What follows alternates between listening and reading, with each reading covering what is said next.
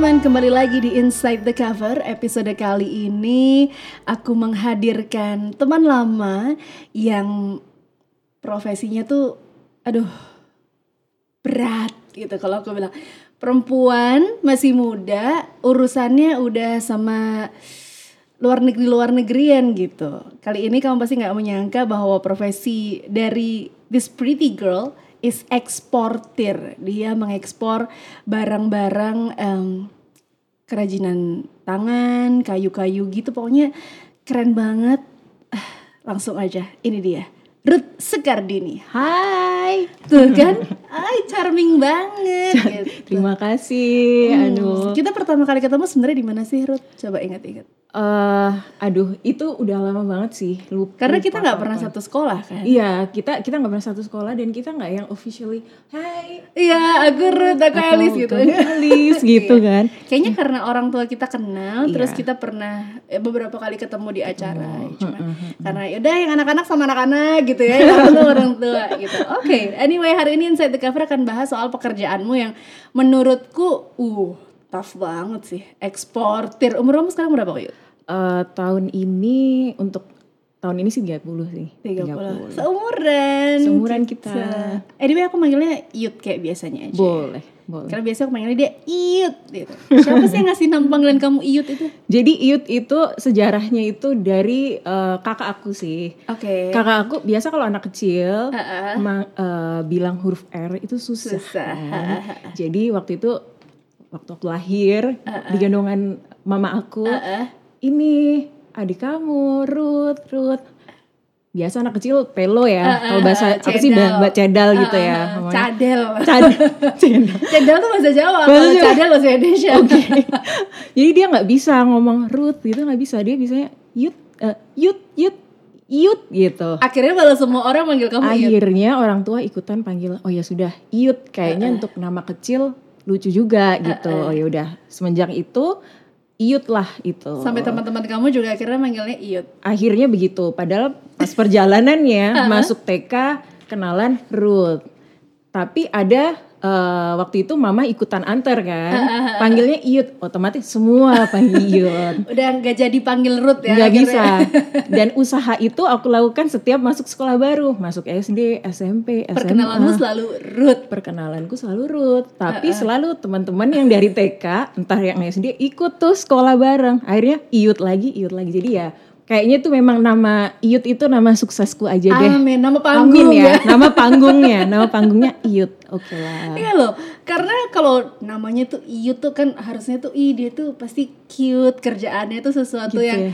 makeup artis gitu Harapannya ya. gitu ya. Harusnya tapi dia kerjanya pergi-pergi ke kalau kamu lihat di Instagramnya kamu Ruth Sekardini ya. Ruth Skardini Itu kamu lihat di Instagramnya temen-temen isinya dia datang ke pengrajin-pengrajin terus ngelihat orang ngamplas-ngamplas Iya, gitu. iya. Sebenarnya kamu itu kerjanya apa nih kalau dijelaskan dengan sebuah description sebenarnya Hmm. kamu tuh kerjaannya ngapain?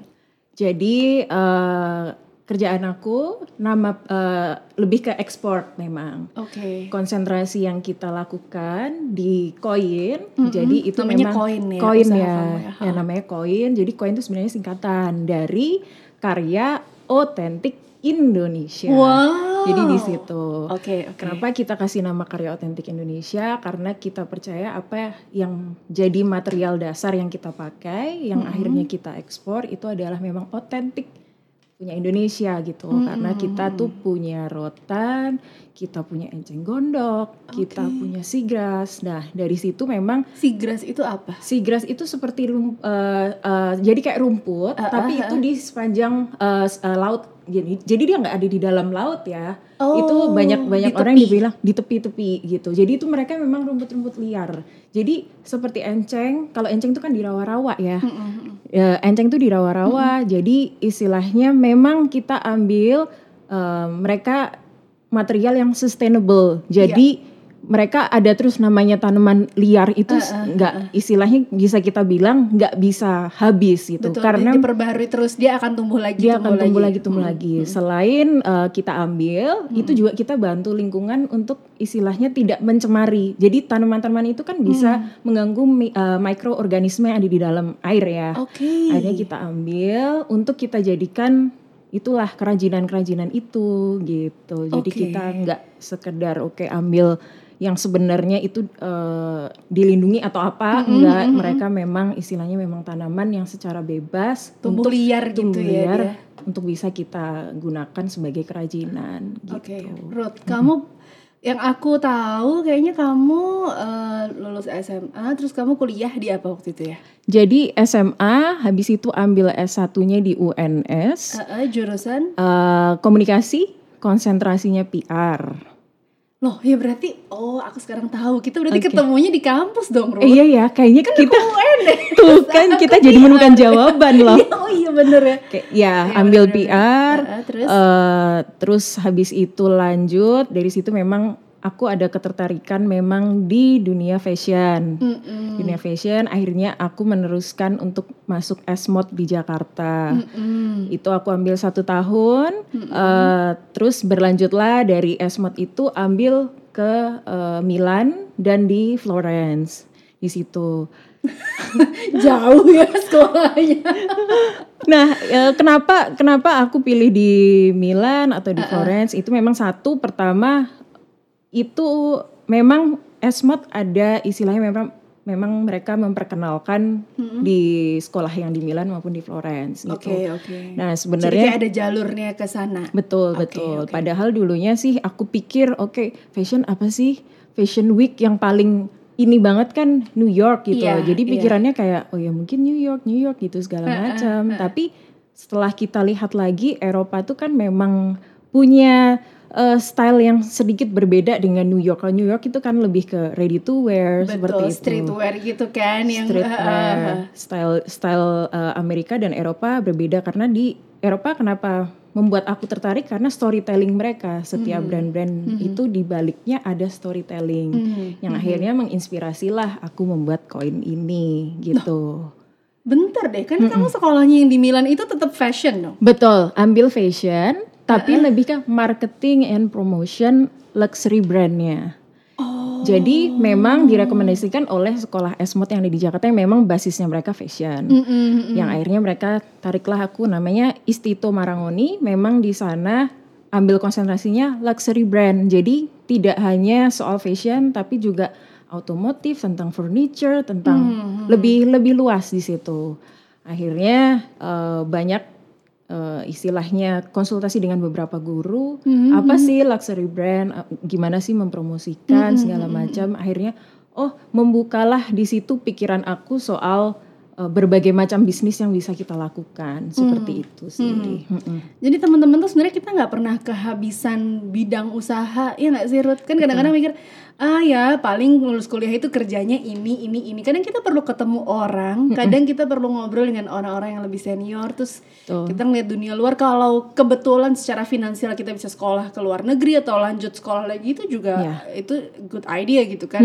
Dan ternyata Ruth malah menemukan ini loh ada satu bidang yang sebenarnya Tidak- nyambung. Ya, Heeh. nggak kepikiran ya. Nggak kepikiran tadinya ya. kan. Tapi keluarga emang nggak ada yang kerja kayak kamu ini. Biasanya kita nggak ada furniture sama sekali sih. Bener-bener Oh. itu tergambar ketika kerjain tugas akhir. Mm-mm. Memang disuruh ayo create sesuatu yang dari negara kamu sendiri.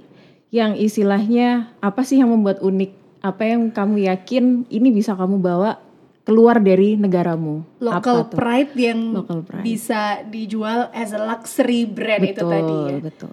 Kan orang tuh pasti kepikiran kalau luxury itu ya jewelry gitu kan. Hmm, Sesuatu yang gitu. Kok kamu kepikirannya terus kerajinan tangan? Eh, jadi waktu itu apa ya yang Indonesia banget. Hmm, Sekarang di luar negeri itu banyak banget. Oke, jewelry. Oke, kita Hmm. bilang Indonesia apa? Mungkin eh, kita bisa bisa Mutiara lah, mutiara taruhlah. misal itu. Tapi kan negara lain pun juga sudah bawa itu gitu. Mm-mm. Mutiara sudah ada. Oke, berbagai negara punya mutiara. Bisa bisa istilahnya dapat source itu dari negara mereka Iya. atau dari negara terdekat mereka. Nggak harus dari Indonesia. nggak harus gitu. Nah, yang aku kepingin bawa adalah ini nih negara lain mau cari yang deket tetanggaan sama negara mereka pun juga sulit. Mm-mm. Mereka pun eh, istilahnya nggak ngerti ini bahan apa. Istilahnya mereka tahu bahwa oh ini cuman Indonesia aja nih atau se- sebuah negara aja nih yang bisa benar-benar otentik mereka dapetin di negara itu aja gitu. eh, akhirnya waktu itu sebenarnya basicnya adalah aku bawa kayak eh, recycled eh, recycled wood. Jadi kayak bekas-bekas apa foundi- eh, fondasi yang ada di apa atap-atap. Oh, kalau orang sini bilangnya usuk. Ya usuk ya. Usuk kan yang buat ini yang kan? buat yang di atap Buat itu rangka, rangka atap. usuk ya Oke, namanya. usuk, Nah ah. itu tadinya tuh bikin seperti eh, maunya bawa seperti itu. Oke. Cuman aku dibilang sama eh, dosen aku salah satu dosen bahwa oke ini bagus gitu. Unik bener apa namanya negara kamu bisa gitu. Tapi jangan lupa gitu bahwa banyak negara juga bisa bisa tahu ini tuh apa tanpa istilahnya harus tahu filosofi atau apa. Oke tahu. Hmm, ini itu wood gitu kan. ini wood gitu. Eh, ini wood terus habis itu ini bisa juga bantalan bantal bekas bantalan rel kereta api seperti itu. oke coba cari lagi sesuatu yang lebih eh, apa namanya lebih lebih otentik lagi Hmm, apa gitu. akhirnya sampai padahal sampai akhir itu aku udah kayak aduh aku nggak tahu apa ini gitu yaudah akhirnya Oh, kita itu kamu sempat ngalamin kayak clueless udah buntu. clueless, ha clueless.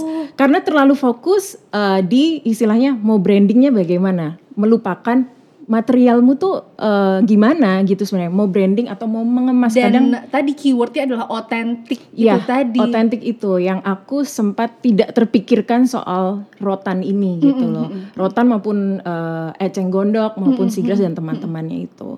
Akhirnya pada akhirnya itu tetap aku submit, tapi tetap setelah itu dosen aku panggil gitu.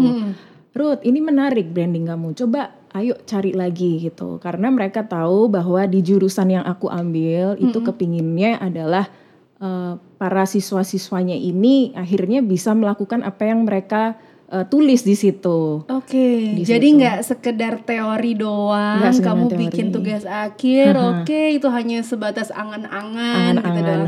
Tapi kalau bisa itu tuh ada uh, tindak lanjutnya, betul. implementasinya. Habis itu itu benar-benar jadi usahamu kalau Yes, bisa kan? yes, yes. Karena menurutku sistem pendidikan yang benar tuh harusnya kayak gitu, Iya, membekali seorang murid untuk dia tuh bisa hidup di dunia nyata nanti. betul ya betul sih? betul. Itu tanggung jawab sebuah sekolah ya. Jadi mereka tahu bahwa karena satu kelas itu memang semua siswa-siswa yang di luar di luar Itali. Jadi mereka merasa lebih bertanggung jawab nih. Orang-orang sudah jauh-jauh mungkin Iya, seperti itu iya, ya. iya, dan mereka memang mungkin itu sa- salah satu juga budaya orang Itali.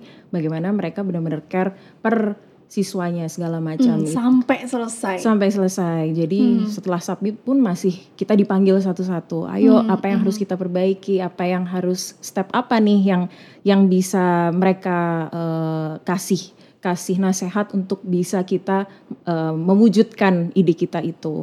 Akhirnya oke aku disuruh untuk datang di salah satu eh, waktu itu di di kota Florence ada berbagai exhibition di situ. Oke, aku ambil akhirnya salah satu exhibition tentang furniture di situ. Oke. Macam-macam akhirnya lihat-lihat lihat segala macam di situ. Selain selain exhibition juga disuruh untuk lihat toko-toko yang di sekitar di Florence di situ.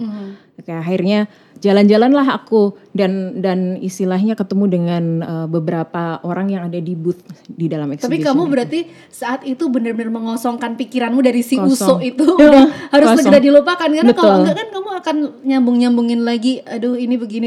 Betul. Kamu harus benar ngosongin untuk terima sesuatu yang baru yang kamu lihat di situ. Iya, terus kamu iya. ngobrol sama orang-orang di situ Iya. terus Jadi waktu itu aku benar-benar aduh oke aku dapat dapat istilahnya dapat PR nih da- dari dosenku. Oke, carilah. Udah nggak usah lihat proposalmu tuh apa, pokoknya terus gali terus gali terus meskipun sudah ini sudah selesai, tapi kamu punya kan beberapa minggu di sini sebelum kamu kemba- kembali ke Indonesia. Iya, terus oke lah akhirnya kamu explore di minggu-minggu terakhir ini. Loh berarti sebenarnya tugas yang kamu tadi udah udah selesai itu dianggap? Sudah, udah sudah oke selesai. pakai usuk itu tadi. sudah oke su- pakai usuk itu sudah selesai gitu. Tapi memang dosen ini memang scare itu dengan eh, siswa-siswanya gitu loh. akhirnya ya udah datanglah kita ke exhibition toh dapat fasilitas dari eh, universitas untuk kita punya free pass untuk masuk ke exhibition itu oke kita explore habis itu kita disuruh datang ke toko-toko kulihat wah ini kok eh, ada kayak keranjang-keranjang segala macam. Aku foto lah itu keranjang. Kenapa heboh banget sih? Mereka kayak kok kayaknya familiar dengan materialnya tapi nggak tahu itu apa gitu. Oke.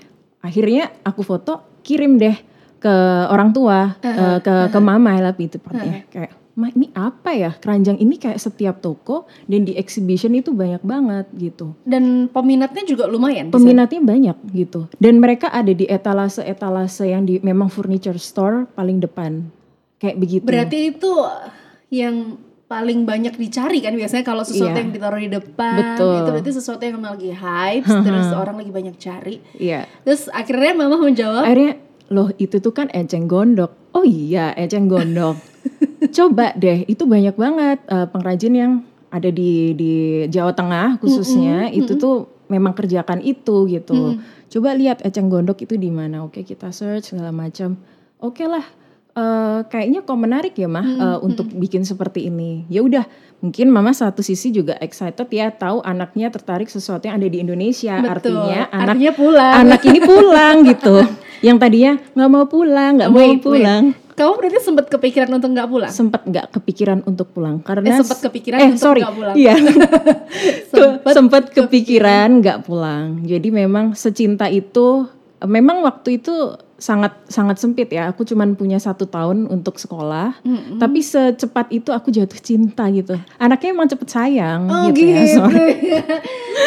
oh iya, iya, gitu iya. ya Oke, cepet-cepet oke, oke. karena mungkin memang eh, culture di sana Heeh. Kehangatan istilahnya bagaimana mereka berinteraksi orang Italia itu seperti apa care-nya mereka Padahal itu pertama kalinya kamu hidup lama di luar negeri. iya itu pertama kali aku di di sana bener-bener yang datang oke langsung sekolah di sana padahal terakhir un- ke Italia itu kayaknya waktu SMP itu pun juga ikut tour masih anak SMP tuh lihat-lihat kayak pemandangan atau Aku terakhir ke Italia itu SMA, cari SMA. sepatu. Oh, gitu. eh terkenal Buat banget paskibra. memang. di sana memang di sana memang memang Bukan ini. Italia di Coyudan maksudnya. Eh iya, ada Milan, ada Paris. Iya, makanya. Sama dong kita. Aduh. Bener. Bagus loh kita nggak usah pakai paspor, kita udah bisa keliling dunia. ya udah, ya nggak gue biasa serius loh. oh, tapi emang di sana sepatunya juga emang di sana tuh emang Iya, kulitnya terkenal di sana. Khususnya di Florence itu memang eh, oke orang lihatnya oke kulit Milan lah, apa Itali pikirnya oke Milan gitu segala macam karena pusat memang modenya di situ. Cuman Milan pun ambil untuk kulitnya juga ambilnya di Florence itu. Jadi ada satu perusahaan waktu itu kita juga datengin, itu pun dapat eh, akses dari sekolahan untuk datang ke situ. Oke seperti ini, bagaimana mengolah segala macam dan mereka sudah mendistribute eh, kulit itu sudah ke bermacam-macam negara juga di oh situ. gitu. Itu juga otentiknya si Florence. Otentiknya si Ya, Florence oke. yang banyak orang belum belum belum bener-bener mengenal oh ini Florence tuh memang otentiknya Taunya di cuma kulit ya. Milan aja. Taunya Milan aja. Nah, sempet kepikiran untuk nggak pulang, terus akhirnya kamu nanya sama mama dan mama pasti akan langsung berupaya sebaik mungkin mencari informasi ya kan. Yes, yes, yes. Ini Orang tua ada ya. di sini di sini kita sini, mintanya apa dikasihnya lebih banyak karena ah, akhirnya dia ada pancingan buat pulang. Heeh, heeh. Karena tadinya nggak mau, nggak mah. Kayaknya aku di sini deh. Kamu Kayaknya kalau misalkan di sana kamu mau ngapain? Eh, karena memang kemarin di sana memang nggak sekedar sekolah aja karena memang aku ada internship di sana. Internship di tiga bulan terakhir aku sekolah di situ. ada di salah satu. Jadi eh, magang teman-teman. magang, magang, heeh, magang di situ. Kita memang di situ di harus ada program yang harus kita ambil di situ. Eh, aku ambil memang spesialisnya di analisis eh, customer experience gitu. Jadi kayak Seneng menganalisis ketemu orang-orang Eh, terus sebenarnya bisa lebih- ngerti Iya, ininya orang-orang di sana gitu kan. apa sih yang mempengaruhi mereka yang akhirnya ingin membeli sesuatu? Iya. gitu. Jadi kayak eh, bagaimana mereka masuk ke toko akhirnya atau cuman sekedar lihat aja di etalase atau yang di Bener-bener. eh, window shopping at- sampai mereka masuk itu aku menganalisis itu. Nah oke dari situ merasa tiga bulan udah kayaknya nih ini deh aku kayaknya suka. Karena memang setelah itu memang ada tawaran dari si eh, brand itu untuk aku gimana? Mau, Mau lanjut. ambil lagi eh, karena boleh loh kamu lanjut lagi di sini gitu. Menarik tuh. menarik menarik. Tapi itu memang namanya ini ya jalan Tuhan ya. Balik lagi jalan Tuhan. Dosen juga tidak melepaskan sekedar oke kamu bagus internshipnya. Tapi lebih eh, entah kenapa dia lebih tertarik dengan uh, istilahnya proposal bisnis proposal yang aku kasih. Mungkin dia prinsipnya lebih baik kamu jadi pengusaha untuk Bisa. usahamu sendiri Iya. daripada kamu ikut orang. Iya. Enggak enggak enggak buruk juga, tapi Mhm, ketika dia ngelihat mahasiswanya ini kayaknya orang ini punya potensi untuk Iya, kayaknya mereka punya perusahaan sendiri. iya, iya. Karena saking care-nya kan. saking kira betul betul. kita aja kadang-kadang lupa sama dosen kita. Dosen itu juga nggak- nggak tahu siapa kita kalau di kalau di Indonesia Bener bener kan. bener bener. Tapi kalau di sana mungkin karena communicationnya juga jauh lebih intens gitu Betul. kan. Terus kita sendiri kadang juga nggak tahu potensi yang sebenarnya di dalam kita tuh apa gitu. betul betul. Mereka tuh kayak oke, yuk digali yuk bareng-bareng Iya. gitu kan. Terus habis itu selesai itu semua dan segala pergulatan batin pulang nggak pulang nggak akhirnya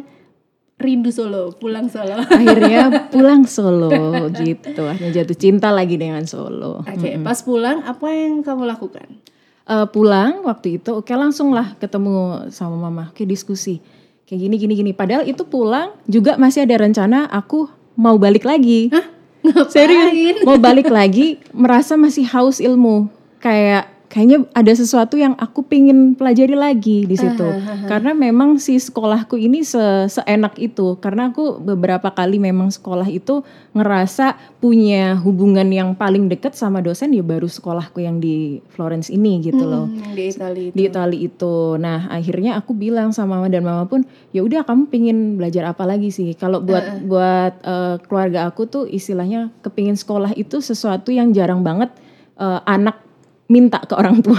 benar, benar. biasanya tuh biasanya kita nggak nggak minta nggak minta pengen belajar lagi gitu. Ah, Jadi ah, ah. satu Jadi sisi ketika anak minta itu tuh sesuatu yang wah oke oke di support gitu. Iya di support segala macam. Jadi eh, tapi satu sisi kok jauh banget. Tapi tapi memang itu tidak disampaikan oleh oleh kedua orang tua, terutama mamah ya.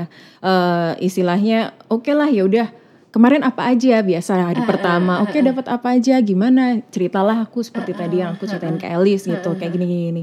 Oke ya udah mau mau gimana gitu segala macam. Ke- Kebetulan juga mamah itu eh, lima tahun sebelum aku memulai itu memang eh, ikut dengan salah satu temen Mm-mm. eh, yang akhirnya itu jadi me- eh, mentorku Mm-mm. dalam memulai bisnis ini. Eh, lima tahun sebelumnya itu mama memang ikutan eh, exhibition di furniture seperti itu lihat seperti apa eh, bisnisnya itu seperti apa gimana customer itu eh, suka dengan furniture yang dibuat oleh Indonesia segala macam. Dan mamamu pasti nggak kebayang kalau anak perempuannya akhirnya akan into that. Iya, in- into into ke furniture gitu kayak mungkin kan dipikirnya oke lah yaudah ikut uh, lihat-lihat uh, exhibition itu seperti Barangkali apa. nanti mama masa pensiun bisa, iya Iya, kan? Mungkin kan kepikirannya kan betul. ya lihat-lihat aja dulu. gitu. lihat-lihat aja dulu dipikirnya ya udah si ibu ini yang yang akan melakukan Betul, bisnis itu gitu. betul. Pada akhirnya aku menyampaikan itu, mama merasa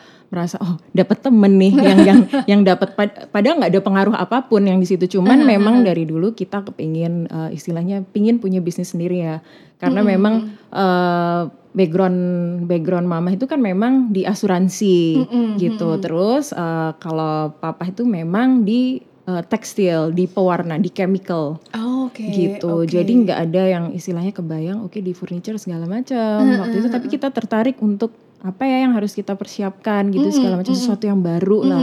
Kita emang suka yang hal-hal baru gitu loh. Ya udah akhirnya sampaikan singkat cerita, ya udah kita ini deh langsung buat aja bikin PT gitu waktu itu. Itu produknya belum ada udah langsung mau bikin PT ya? belum belum bu belum. Sama sekali belum jadi. Waktu itu ya udah bikin aja gitu. Sambil kita proses eh, kita ketemu dengan eh, notaris kita. Mm-mm. Eh, satu sisi aku juga ngobrol dengan mentor aku segala macam seperti apa ya peluang apa. Oke apa yang kamu lihat di sana Eh, memang aku mulainya di kerajinan dulu di basket-basket seperti Jadi barang-barang yang kecil-kecil perintilan-perintilan Betul. dulu. Dekorasi Oh, ya dekorasi kita bisa ya. bilang di dekorasi itu. Ini di dekorasi. Akhirnya eh, sambil berjalan sambil kita em, memenuhi kebutuhan apa yang diminta oleh si notaris ini. Mm-mm. Kayak akhirnya udah tuh persiapan. Jadi aku pulang di Juli 2017. Mm-mm. Eh, lalu Agustus tanggal 30 PT itu jadi. Wow. gitu. Sesingkat itu. Jadi Juli Juli pun Juli akhir. Jadi bisa dibilang full full ini kita tuh satu bulan Karena gitu. gini loh, Ruth, menurut aku juga ya, itu tuh you grab the moment. Karena kalau misalkan kamu udah pulang Indonesia terus kamu males-malesan dulu ya. Kayak Iya. misalkan udahlah leha-leha kayaknya aku masih kasih mas kasih reward pada diriku sendiri. Udah capek Betul. sekolah aku mau leha-leha dulu Mau sampai santai. akhir tahun. Itu biasanya nanti nggak akan kejadian. Itu Betul. yang kamu cita-citakan betul. dari sana. Betul betul. Makanya Iya itu sih? tadi yang kayak kamu kayaknya langsung nge-push kita satu harus bulan itu iya benar. dipadetin buat padetin apa ya gitu. Mungkin karena aku kepikiran adalah aku akan kembali nih ke Itali. Jadi aku punya waktu. di sini. Mumpung di sini aku cuma punya waktu satu bulan nih. Jangan sampai aku lepas lagi momen yang Iya, aku bisa kembali lagi Heeh. Eh, tapi juga satu sisi momen di mana oh aku kayaknya bisa create ini yang bisa aku bilang ini eh, apa namanya seperti seperti yang aku buat ini punyaku begitu. Ada kan kita kayak kepingin sesuatu yang bisa kita sebut untuk oh ini ini aku create gitu loh. Anakku gitu Anak. ya anaknya itu kalau kalau aku kan karya Gitu ya. kalau Ruth ya perusahaan ini. Jadi lebih bangga kok kalau kita tuh bisa punya sesuatu yang iya. kita inisiasi terus kita bener-bener um, mendalami itu. Kita ngupayain dari nol dari nggak ada sampai akhirnya ada PT terus kam, gimana cara kamu ketemu sama supplier-supplier itu Jadi supplier-supplier itu aku temukan setelah ikut pameran yang di September itu. Jadi sebelumnya itu wow kamu Agustus baru jadi September udah ikut lihat pameran sudah Pak. Jadi waktu itu memang mentor aku eh, ikut pameran yang ada di bulan September. oke Nah, jadi se- ketika September itu aku ikut, aku sudah mengumpulkan tuh beberapa foto-foto barang yang mungkin potensial disukai oleh market di sana gitu. Yaudah kita siapin katalog seala kadarnya lah. Hmm. Pokoknya kumpulin aja foto-foto kayak dibikin bikin apa kayak mood board gitu. Udah kita bikin, udah kita cetak selesai. Jadi waktu itu juga bikin bikin logo segala macam itu eh, deng- sa- dengan salah satu temanku baik dari SMA, udahlah aku cuman punya waktu segini nih. Aku inget kayaknya kurang lebih 2 sampai 3 minggu aku cuman kasih dia waktu untuk bikinin aku logo. Logo, terus habis itu fontnya apa dan aku minta dia untuk eh, sambung-sambungin foto itu yang buat di dalam. foto katalog itu adalah katalog yang kamu ambil di luar negeri waktu itu Enggak enggak. Jadi Di sini, sini, sempat eh, datang ke Oh beberapa yang, yang di pameran itu. Heeh. Oh dari exhibition exhibition itu. Iya. Tapi kamu ngelihat yang itu yang disukai sama market di Iya, sana. heeh. Oh, Oke oke. Jadi aku perkenalan mereka ini ini mood board ya, ini yang gambaran lah apa yang bisa kami lakukan, material-materialnya ini. Jadi waktu itu kayak random banget. Tapi Jadi kamu belum belum tahu ini bakalan bikin di mana nanti? j- tahu kita tahu. Jadi waktu itu kita jalan-jalan kayak misal kayak tembaga Heeh. seperti oh, akan ada di sini. akan gitu. kira-kira di situ by Google terus eh, istilahnya oke ini ada kok. Di deket Solo ada kok gitu segala macam. Itu ada meyakinkan diri sendiri gak gampang loh. Eh, susah susah. Jadi kayak Gimana mau meyakinkan orang, orang lain? gitu. Itu dia kayak kita harus eh, nge-branding nggak sih? Kita Hmm, tuh kayak hari-hari kita tuh lebih ke situ. Jadi istilahnya waktu kita bikin udah ini ini gambaran ya Indonesia tuh punya material bermacam-macam seperti ini gitu. Waktu itu kayak nggak ngerti aduh oke s- aku nggak ngerti rotan apakah rotan atau eceng gondok yang aku memang pertama kali catch itunya adalah eceng gondok apakah bener bisa bisa ini ya? Nggak ngerti lah pokoknya masukin aja semua gitu. Aku tunjukin mama kayak udah terserah apa you do you gitu. Udah masukin aja semua masukin. Mama juga nggak tahu apa yang akhirnya eh, dalam tanda petik jodohmu gitu loh. Jodoh untuk eh, melakukan konsentrasi materialnya tuh yang mana gitu sebenarnya.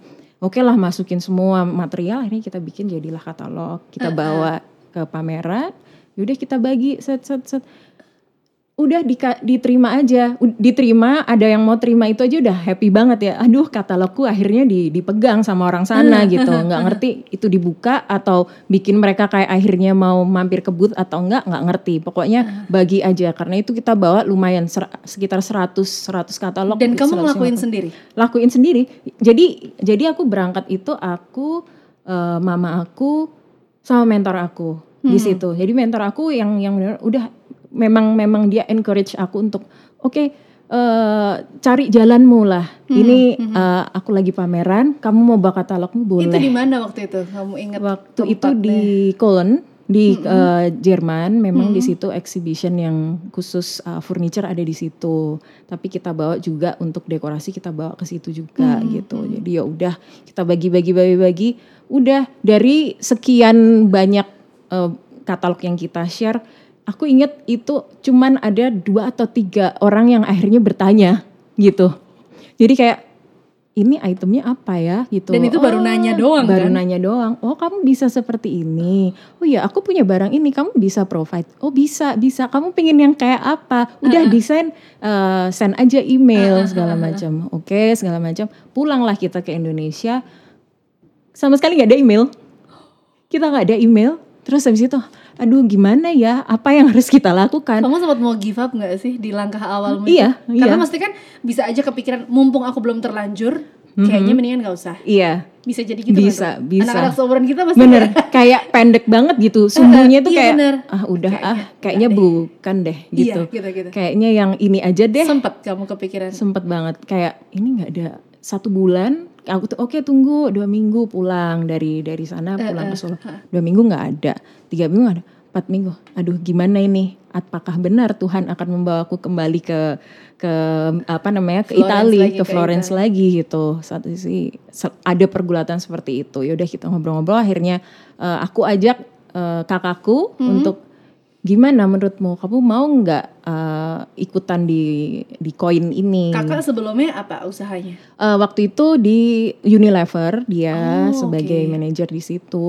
Akhirnya aku aja udah udah kita bikin punya kita sendiri aja yuk mau nggak gitu. Sebenarnya kayak kita oke aku pelan-pelan apa namanya segala macam aku bereskan apa yang menjadi tanggung jawabku sebelum akhirnya kita memulai full time di sini. Mm-mm. Kakakku kan juga nggak segampang itu karena dia sudah sudah bertahun-tahun di situ settle di pekerjaan sudah settle itu. di situ. Sedangkan koin nggak ngerti.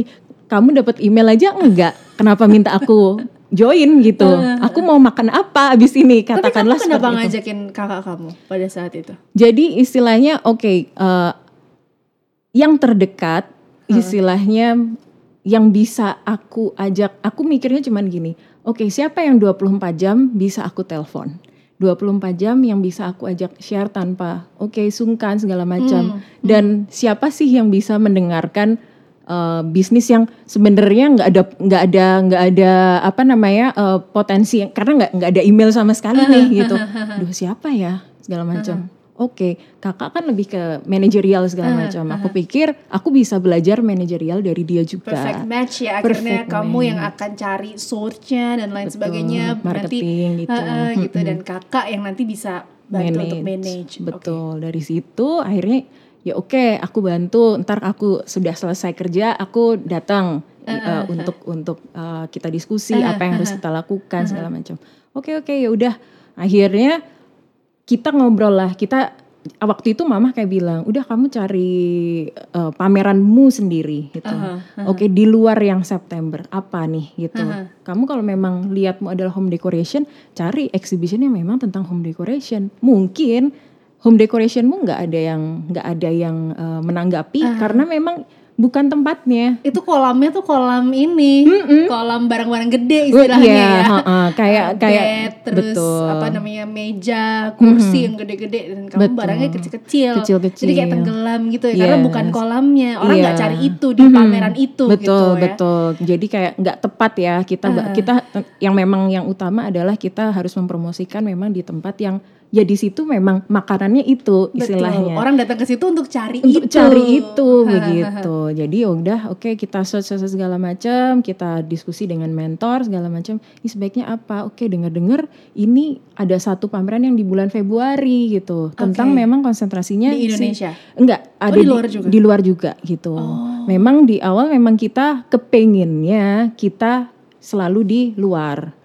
untuk promosinya segala macam kita exhibition selalu di luar karena kita kepenginnya langsung tuh dengan eh, istilahnya si Buyer yang ada di buyer sana. yang ada di sana. Sebenarnya bisa juga sih kita lakukan di Indonesia. Pasarnya di lokal juga bisa. Di lokal juga bisa, tapi kita kayak kepinginnya tuh oke sesuatu sesuatu yang eh, istilahnya pingin kita langsung ke pemakai ya. Dan itu juga lebih mengerucut sih menurutku. Jadi fokusnya juga nggak kepikiran, eh kita nyamain harga orang sini dong. Eh nanti kita bikin harga lain yang di luar negeri beda sama yang di sini. Itu nanti akan lebih ribet kerjaannya. Iya, nggak sih? iya. Mendingan udah jelas pasarnya mau apa nih, ceruk pasarnya mau luar. Iya. Ya udah gitu.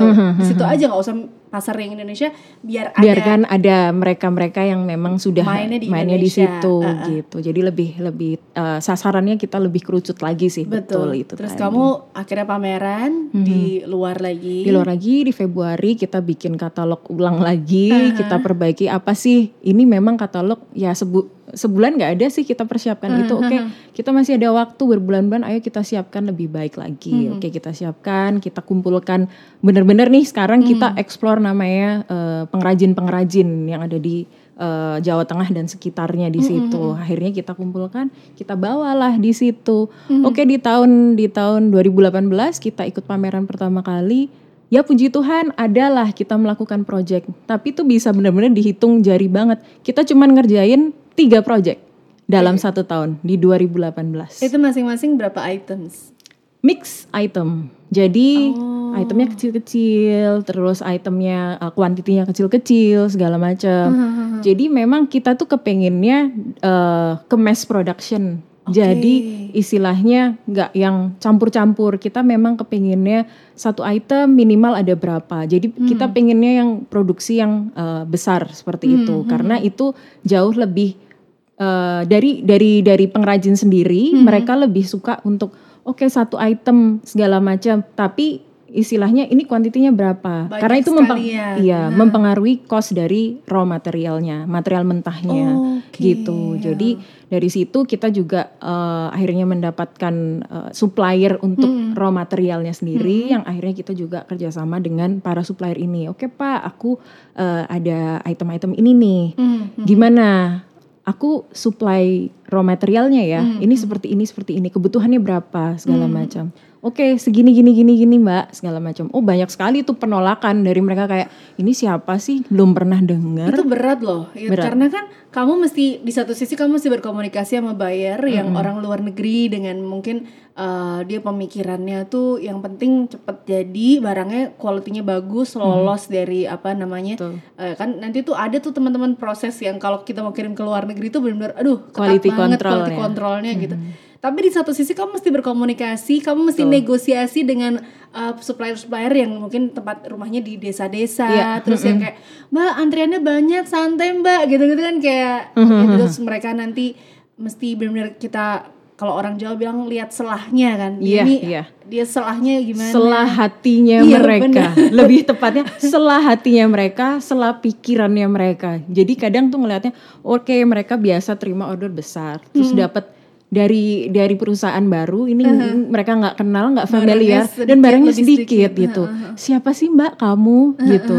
apalagi perempuan yang datang ke situ terus waktu itu aku masih yang eh, cewek banget ya istilahnya. Rambutnya di Itali banget ya kan? masih, masih gitu masih ten-ten kena matahari Itali iya, iya, gitu. benar-benar terus habis itu masih yang kayak eh, oke pokoknya masih cewek banget lah segala macam. jadi mereka kayak ini meyakinkan enggak? Iya, heeh. banyak banget terima terima ya satu sisi perjalanan bahwa kita bisa lihat juga bahwa di lapangan itu perlakuan terhadap perempuan pun itu juga juga sangat sangat apa ya mereka eh, underestimate gitu nggak bisa dipungkiri nggak ya. bisa dipungkiri Walaupun kita ngomong kayak ya kesetaraan gender, Kesetaraan perempuan gender. itu harus dipandang s- sama seperti laki-laki, mereka Iya. punya hak. Tapi sebenarnya di lapangan tuh akan tetap akan tetap ada itu. Ada. masih ada. Tapi memang tidak semuanya seperti itu. Terutama yang untuk daerah-daerah seperti itu kan mereka mungkin ya ya apalagi di pedesaan.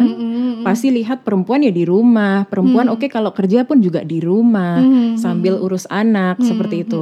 lihat bukan yang datang ke lapangan, Bukan. terus ketemu pekerja-pekerja gitu. pekerja-pekerja segala macam kotor-kotor debu-debu segala macam dari itu berkali-kali. Pulang ngobrol lagi sama kakak aduh aku tuh diginiin sama sama tukang-tukang ini. diginiin sama pengrajin nggak dilihat nggak di nggak dihargain. Ada satu sisi pride di mana aku tuh habis aku pulang nih habis pulang dari Italia aku diginiin. Enak aja. Ada ada Iya, Kak, hati pastilah. hati itu seperti itu gitu loh.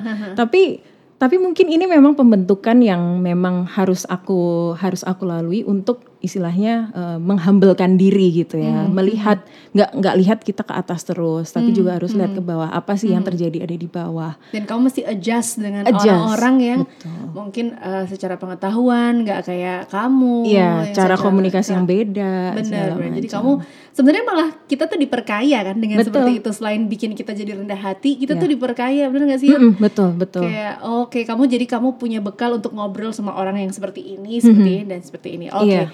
Habis itu akhirnya kamu terima beberapa beberapa pesanan. Mm-mm. terus sampai akhirnya sekarang kamu tuh katanya laris banget kalau jualan yang modelnya kayak sofa kursi dari rotan itu loh Ah, ah, yang bagus banget. yang kayak merak gitu ya. iya bener. Ah, ah, ah, ah. itu juga dari kamu ngelihat market di sana kayak apa? Atau kamu ngelihat yang di sini apa yang bagus kamu jual ke sana? Atau kamu lihat permintaan di sana kayak apa? Eh, puji Tuhan sih memang kalau untuk merak sendiri memang kita dapat advantage karena memang merak itu sebagai sebenarnya ikonnya rotan. Jadi memang eh, jadi kursi merak itu memang istilahnya sudah eh, itu style klasik banget dari istilahnya rotan dari awal dikenal oleh Eropa, pasar Eropa tuh memang itu sudah rotan pertama kali itu ya kursi merak itu karena memang itu adalah kursi raja.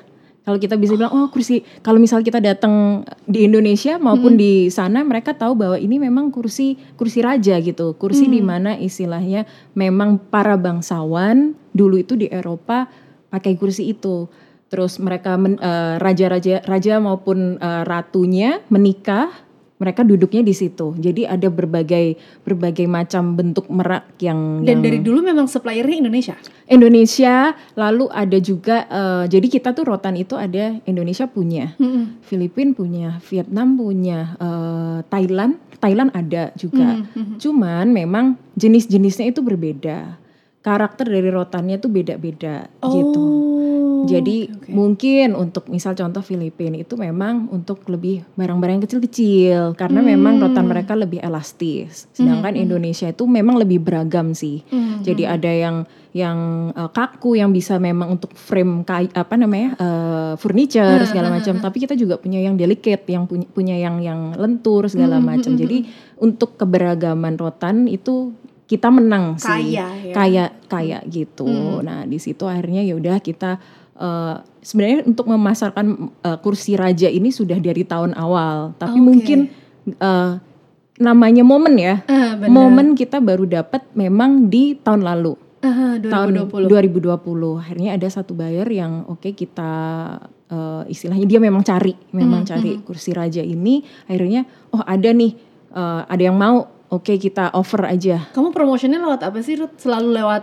uh, Mhm. exhibition atau juga kamu punya web atau kamu punya sebelum pandemi ini memang utama kita ada di exhibition ada Oh. exhibition dan email email itu selalu kita kasih katalog ataupun misal kita ada develop produk baru satu dua atau cuma tiga aja kita kirim gitu Oh, Jadi eh, kalau katalog kan kadang orang ah udah eh, istilahnya males lihat lihat banyak kadang atau Iya, keselip benar-benar. mereka Jadi itu kan share the updates Iya. untuk mereka. Aku ada barang ini loh. Aku mereka ada. mau beli atau enggak? Yang Betul. penting kamu kasih penting tahu. kirim gitu. Jadi mereka pelajari eh, jadi kita harus pelajari dulu ya tentang tentang si perusahaan ini mereka tuh stylenya seperti apa sih. Hmm. Terus mereka itu konsentrasi dari kategori dari produk yang mereka eh, fokuskan di mana sih. Oke, misal basket. Oke, semua basket kita kasih.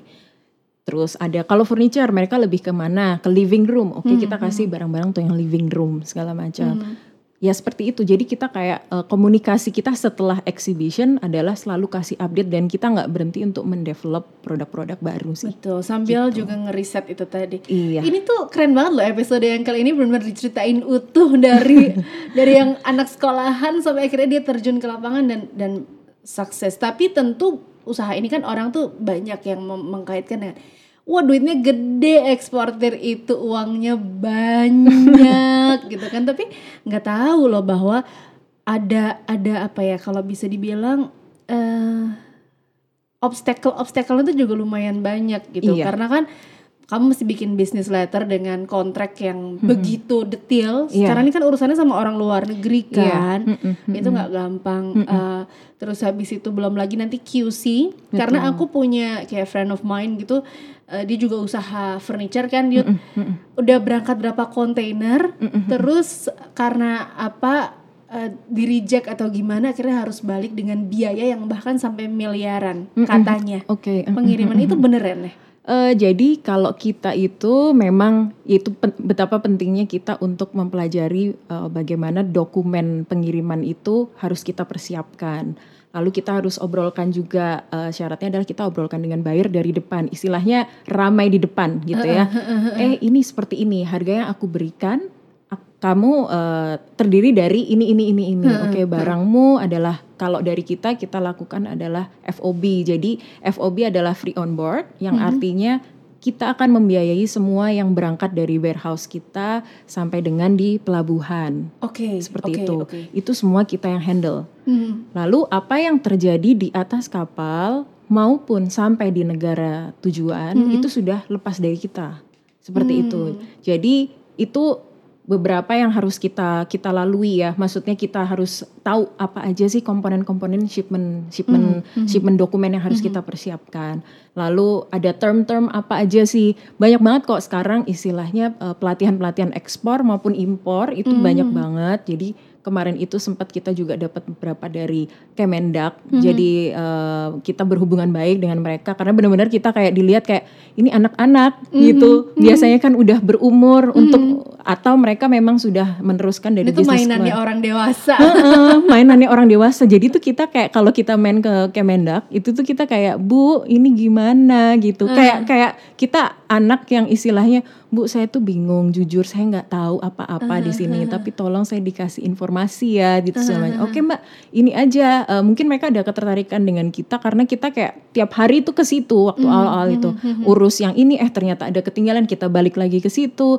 Jadi akhirnya memang ada eh, apa kita dikasih eh, kasih tahu untuk eh ada pelatihan nih seperti ini mau nggak? Waktu itu sudah sudah secara online mereka adakan gitu. Oke kita datang lalu dari beberapa bank juga memfasilitasi ada eh, pengetahuan tentang istilahnya terms-terms dalam ekspor itu seperti apa. Kayak Ya, misalnya teman-teman yang kursi merak itu aku sempat nanya kalau nggak salah sama mamanya Yud ya "Eh, ini emang kursinya gini doang tante nggak pakai sofa gitu enggak Elis karena itu ada termsnya juga katanya ya kalau Iya. sofa itu nanti akan sesuatu yang dari busa dari Iya. sponge itu Ada. akan ada QC-nya lagi kayak gitu Ada. kayak gitu memang ada ya ada jadi kursi maupun bantal itu memang ada beberapa buyer yang negaranya tuh se-strict itu. Jadi mereka pengen ada lab test.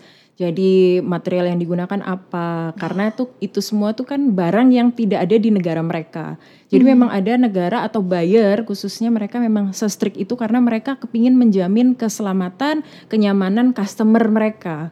Jadi kalau misal ada apa-apa, oh enggak kok aku ada surat sertifikat bahwa ini lab test semua material aman, aman segala macam.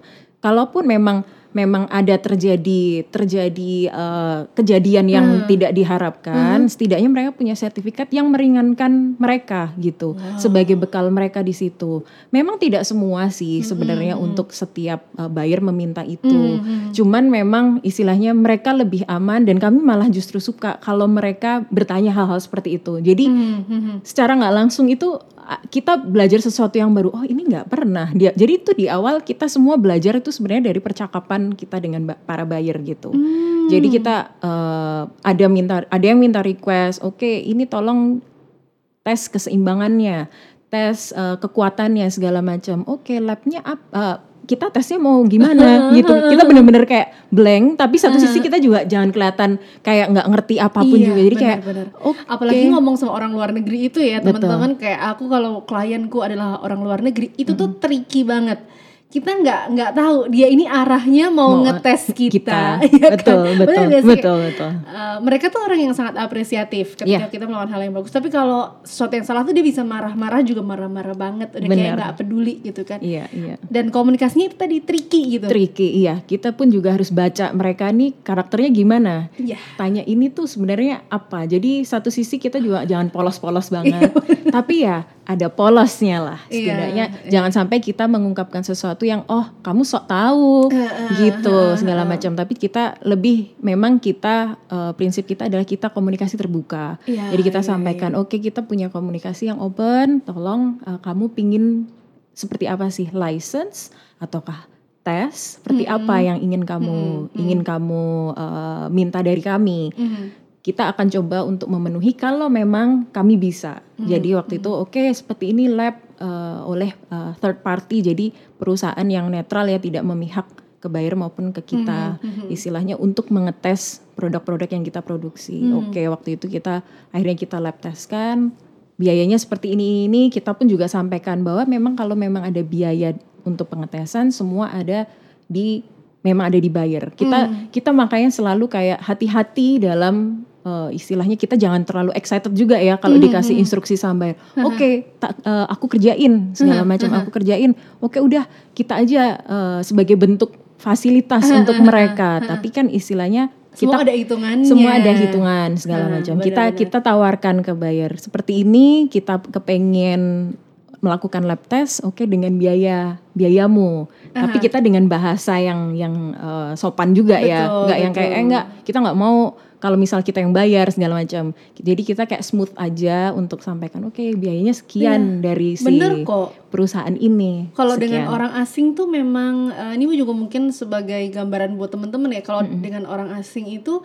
kita bener-bener harus ngomong itu di rame depan ngomongin di depan. Karena bagi mereka tuh ada istilah pakai woh kayak orang sini ya kan? Kayak kalau kita sini udah gampang nanti aja nanti aja. Berapa mereka nggak bisa. Kalau Iya. kita ngomong nanti aja ya dia pikir ya karena kamu dulu ngomongnya nanti aja ya aku kira itu free gitu kan? Iya, mereka iya. bisa aja temukan Mereka- celah itu. Iya, ya nggak semua orang seperti itu, tapi yang rata-rata yang aku kenal, mereka lebih suka kalau kita ngomong dari awal, Awal. eh gini ya, ini aku yang nanggung, ini kamu yang nanggung. Iya, Oke, iya. Aku mau, tapi tolong kasih aku tambahan charge, Charge di segini, situ. gitu, gitu gitu kan. Ya Betul, kan? setuju, setuju. Jadi wow luar biasa loh perempuan under 30 saat itu memulai karir. Terus kamu eh, jualan bener-bener dari yang masih perusahaan fiktif ya kan? Baru Betul. ada logo Fiktif doang. belaka, kayak gitu. Iya kan? betul, betul. baru ada logonya Iya. doang katalognya juga masih aduh bener-bener random banget dan ternyata mulai dari yang kecil dulu pesanannya Iya. terus kamu paling banyak sampai hari ini kamu pernah terima orderan berapa Ruth yang paling banyak menurut kamu Eh, untuk item, jadi terakhir ini yang kita lakukan itu untuk eh, satu bayar kita ada 15 kontainer wow di situ. Jadi memang barang itu macam-macam di situ. Tapi memang per itemnya memang dalam jumlah yang besar. Jadi mereka pun istilahnya untuk satu kontainer untuk item ini, berikutnya untuk item ini ini ini ini segala semacam itu. Iya, sejauh ini kita dapatnya di situ sih. tapi bakalan lebih banyak lagi sih karena kan Amin. uh, apa furniture ekspor itu tuh nanti juga ngelihat dari apa ya istilahnya kayak portfolionya ya kamu Iya. udah jual ke mana aja, Ke mana aja, betul. terus items kamu tuh seperti apa nanti tuh makin makin you tua kalau dia masih bisa konsisten tuh akan akan makin besar sih ya. Amin, amin. Tapi benar gak sih eksportir itu uangnya banyak? Aku kayak nelennya tuh kayak agak seret gitu ya. Minum minum. Minum dong.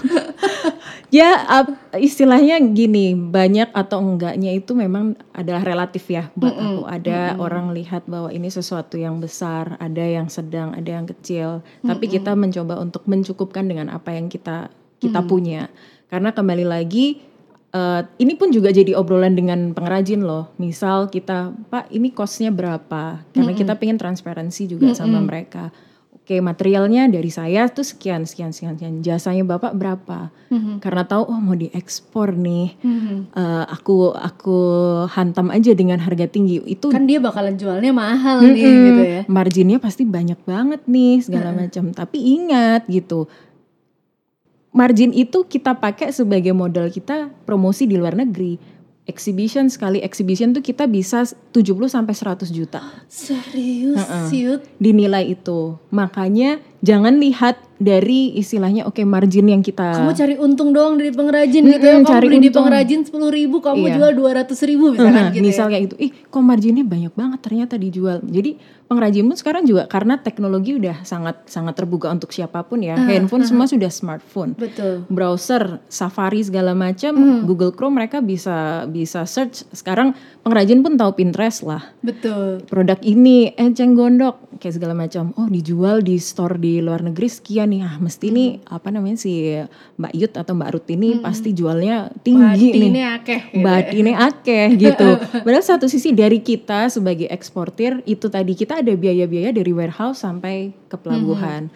Untuk dari buyer sendiri ada dari pelabuhan transportasi untuk ke store-store mereka. Buyer pun juga kita nggak bisa mentah-mentah lihat oke buyer jual segini. Jadi kita pepetin aja sama harga mereka. Toh mereka berarti kan marginnya jangan jangan gede-gede juga dong untuk mereka segala macam.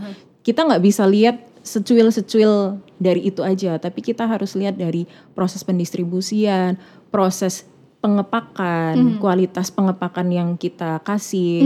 Jadi dari basket itu nggak, jadi masuk kontainer tuh bayangan dari para pengrajin tuh udah udah masuk aja nggak usah Umpuk-umpuk gitu. umpo-umpo pe peot dong pak gitu kan sampai Padahal sana. mesti ada kemasannya lagi. Betul, kita gitu. harus kasih uh, silika gel, terus kita harus pakai kualitas karton yang memang standar dari buyer segala macam. Nah, itu kan biaya gitu. Hmm, Jadi margin itu bukan hanya murni mentah itu adalah untuk masuk ke kantong kita. Itu adalah untuk spare-spare biaya yang yang ada di proses itu. belum lagi perizinannya Belum nanti perizin, masih betul. ada bea-bea yang lain-lainnya untuk untuk ekspor. Iya. Wow, seru banget. Itu pekerjaan yang seru, tapi di sisi lain juga lumayan beresiko juga. Resiko. Iya. Resiko juga kan kalau Iya. seandainya kamu bilang iya ke klien dan ternyata suppliermu nggak bisa Mm-mm.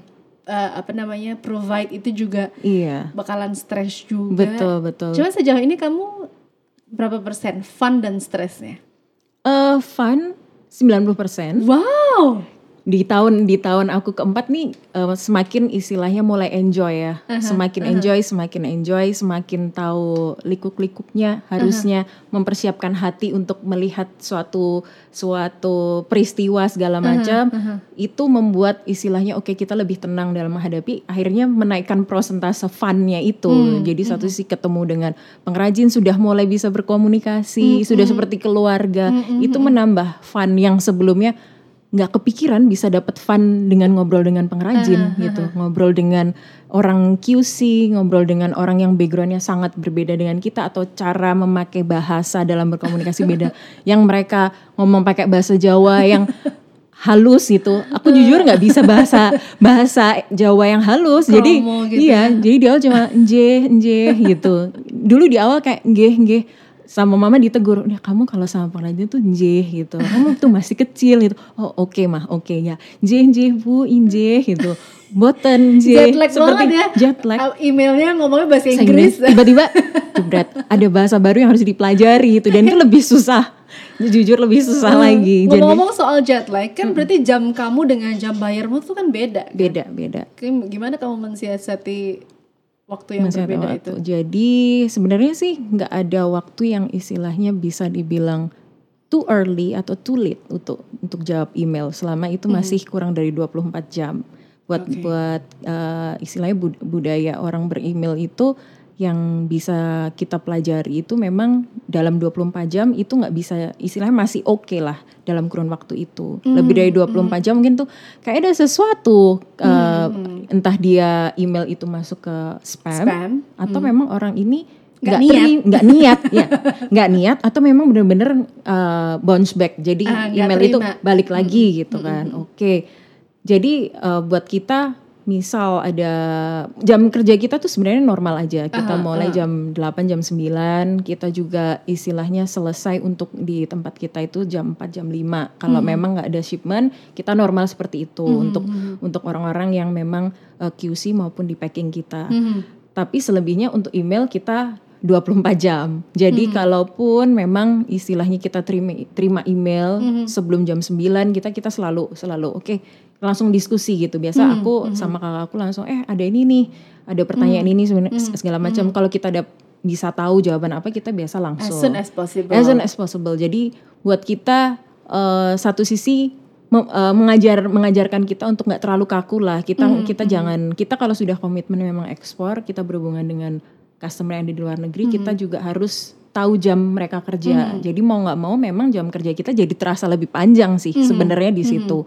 Cuman buyer pun tahu kok, mereka tahu kok berkomunikasi dengan negara apa gitu. Mm-hmm. Indonesia ya, oke jam segini, it's okay. Jadi kalau kita mau balas besok paginya, Dia bisa memaklumi. mereka sangat memaklumi gitu. True or false? eh, temenku yang dia juga usaha furniture dan ekspor dia bilang pandemi ini nggak terlalu ngaruh buat usaha ekspor bener ya True, 100%.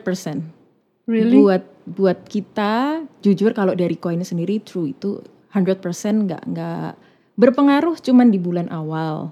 Jadi Hmm. lebih ke late. Jadi kayak postpone, mereka postpone untuk shipment. tapi tetap mereka tetap istilahnya tetap pesen gitu loh Tetap pesan, tetap karena mereka nggak mau kehilangan momen juga. Karena orang kan mulai tuh shopping Seneng dari di rumah, bener-bener mempercantik gitu. rumah pakai Bener. dekorasi ya bener Jadi dekorasi apa, ganti furniture. Memang sebelumnya tuh memang budaya orang sana itu mereka sangat suka ganti furniture, ganti dekorasi. Beda kalau di Indonesia kan kayu yang antik. Uh-uh. Di rumahku kalau sendiri bisa tiga generasi itu masih pakai barang yang sama ya tiga generasi masih dipakai barang yang sama. Bahkan mungkin eh, berpindah tangan di family lain menjadi bisa mungkin lima generasi, enam Bener, generasi bener, selama bentuk ukiran-ukiran antik. Kalau Indonesia culture-nya seperti itu, kayak harus yang strong quality segala macam. Sedangkan kalau di luar negeri itu kan banyak ya anak-anak muda kayak kita punya apartemen sendiri. Mereka kan di sana umur 24 itu udah sangat normal punya rumah sendiri, punya apartemen dan space mereka sendiri. Jadi memang istilahnya buat buat kita di pandemi ini justru mereka lebih tuh lebih promosinya si buyer untuk ke customer mereka tuh jus- justru jauh lebih gencar karena buat mereka ini sesuatu oke online shopping udah sesuatu yang biasa gitu. Dulu mungkin orang cuma beli baju online gitu. Tapi sekarang dengan pandemi ini justru furniture jadi kayak jadi online shopping buat mereka gitu. Apalagi mereka kan punya kebijakan oke free return untuk apa berapa berapa hari segala macam. Kalau aku lihat sih oke, oke. perusahaan-perusahaan di luar seperti itu bisa diberlakukan itu karena kan memang di dalam negaranya mereka sendiri gitu. Jadi istilahnya mereka semakin gencar kalau aku lihat. Meskipun toko tutup tapi online-nya sangat sangat sangat sangat gencar banget gitu. Hmm, Tapi kita semua pasti berharapnya pandemi segera berlalu ya Ruth Iya, biar kamu iya bisa dong. pergi ke luar negeri ya kan itu ya, itu yang di- dirindukan di situ. iya memang. makanya Betul. tetap laksanakan protokol teman-teman ya Tetap pakai ya. masker kayak itu pakai masker terus habis itu jaga jarak seperti Jaga ini terus menghindari kerumunan cuci tangan terus terus mengurangi mobilitas kalau nggak penting-penting amat aku juga pandemi ini kayaknya nggak terlalu sering pergi deh Enggak. kamu juga? Enggak. Jadi kayak udah ketemu pengrajin kalau udah kalau dulu kan habis kerja, oke kita lanjut ya ke kafe gitu. After hour kita pingin ngopi. Ya masih sih, tapi kayak eh, durasinya yang kita sangat ngerasa kayak udah ah cukup berkerumunnya berkerumunnya kita pun cari kafe yang memang bener-bener mereka ada outdoornya. Jadi Iya, kita lakukan itu di outdoor ataupun di memang jadi tapi kalau kuliah di Solo ini bagus banget sih. Jadi mereka langsung tuh bikin protokol itu kayaknya di bulan-bulan bulan kedua dari pandemi ini mereka langsung otomatis. Jadi kayak satu sisi bersyukur ya ada di kota kota Solo gitu Bener-bener. yang hotel-hotel, restoran semuanya juga langsung, Langsung. menerapkan itu. Iya. Ya karena kita pengen segera bisa beroperasi daripada tutup ya kan Betul, Ruth? mendingan betul. kan kita buka tapi menerapkan protokol. Iya, iya betul. Thank you banget Ruth. Thank you Alice. Seneng Seru. banget bisa Ini sharing. Berapa jam ya ini tadi ya?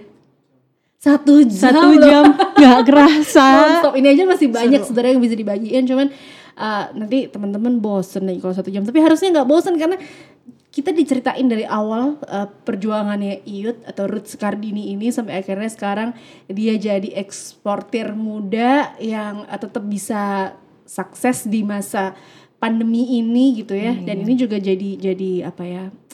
wawasan baru lah buat kita semua ya teman-teman bahwa masih ada kok pekerjaan-pekerjaan yang kalau kita mau bener-bener kita mau belajar itu tuh kita bisa. Bahkan dari nol sekalipun yang kita sama sekali nggak tahu itu tuh kita bisa kalau kita mau. Oke teman-teman kamu bisa tulis di kolom komentar siapa lagi yang pengen dihadirkan gitu ya profesi apa yang pengen kamu tahu dan mulai hari ini kita juga belajar untuk ngelihat sesuatu nggak cuman dari ah eksportir banyak duitnya kerjanya enak doang. Oh No, don't judge before you see inside the cover.